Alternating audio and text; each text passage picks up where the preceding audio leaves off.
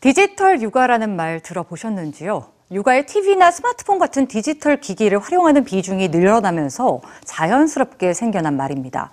그런데 이 디지털 육아가 5세 미만 유아들의 두뇌 성장을 방해할 수도 있다는 새로운 연구가 나왔습니다. 특히나 언어 능력 면에서 뒤처질 수가 있다고 하는데요. 뉴스지에서 확인해 보시죠. 태어나서 5살이 될 때까지 두뇌는 폭발적으로 성장합니다. 생후 첫 5년 동안 매초 100만 개 이상의 두뇌 신경이 연결되며 성인 두뇌의 90%까지 발달하죠. 보고, 듣고, 만지는 모든 것이 두뇌에 영향을 미치는 이 시기에 아이들이 접하게 되는 디지털 기기는 뇌 성장에 어떤 영향을 미칠까요? 미국 신시내티 아동병원이 새로운 연구 결과를 발표했습니다.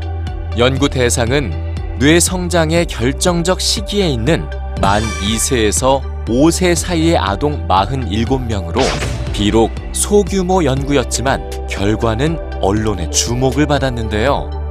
연구진은 먼저 연구에 참가한 아이들이 TV와 스마트폰, 태블릿 등 디지털 기기를 하루 평균 얼마나 보는지 분석했습니다.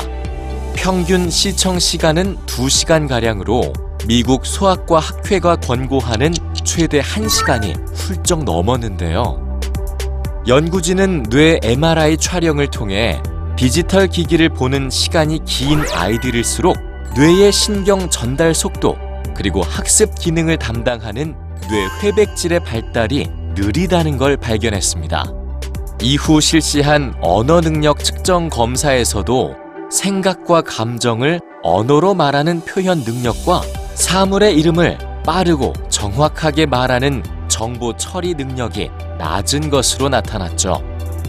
연구진은 뇌 성장의 가장 중요한 시기인 생후 첫 5년 동안 부모가 무심코 보여주는 디지털 화면이 자녀의 뇌 성장을 방해할 수 있다고 경고합니다.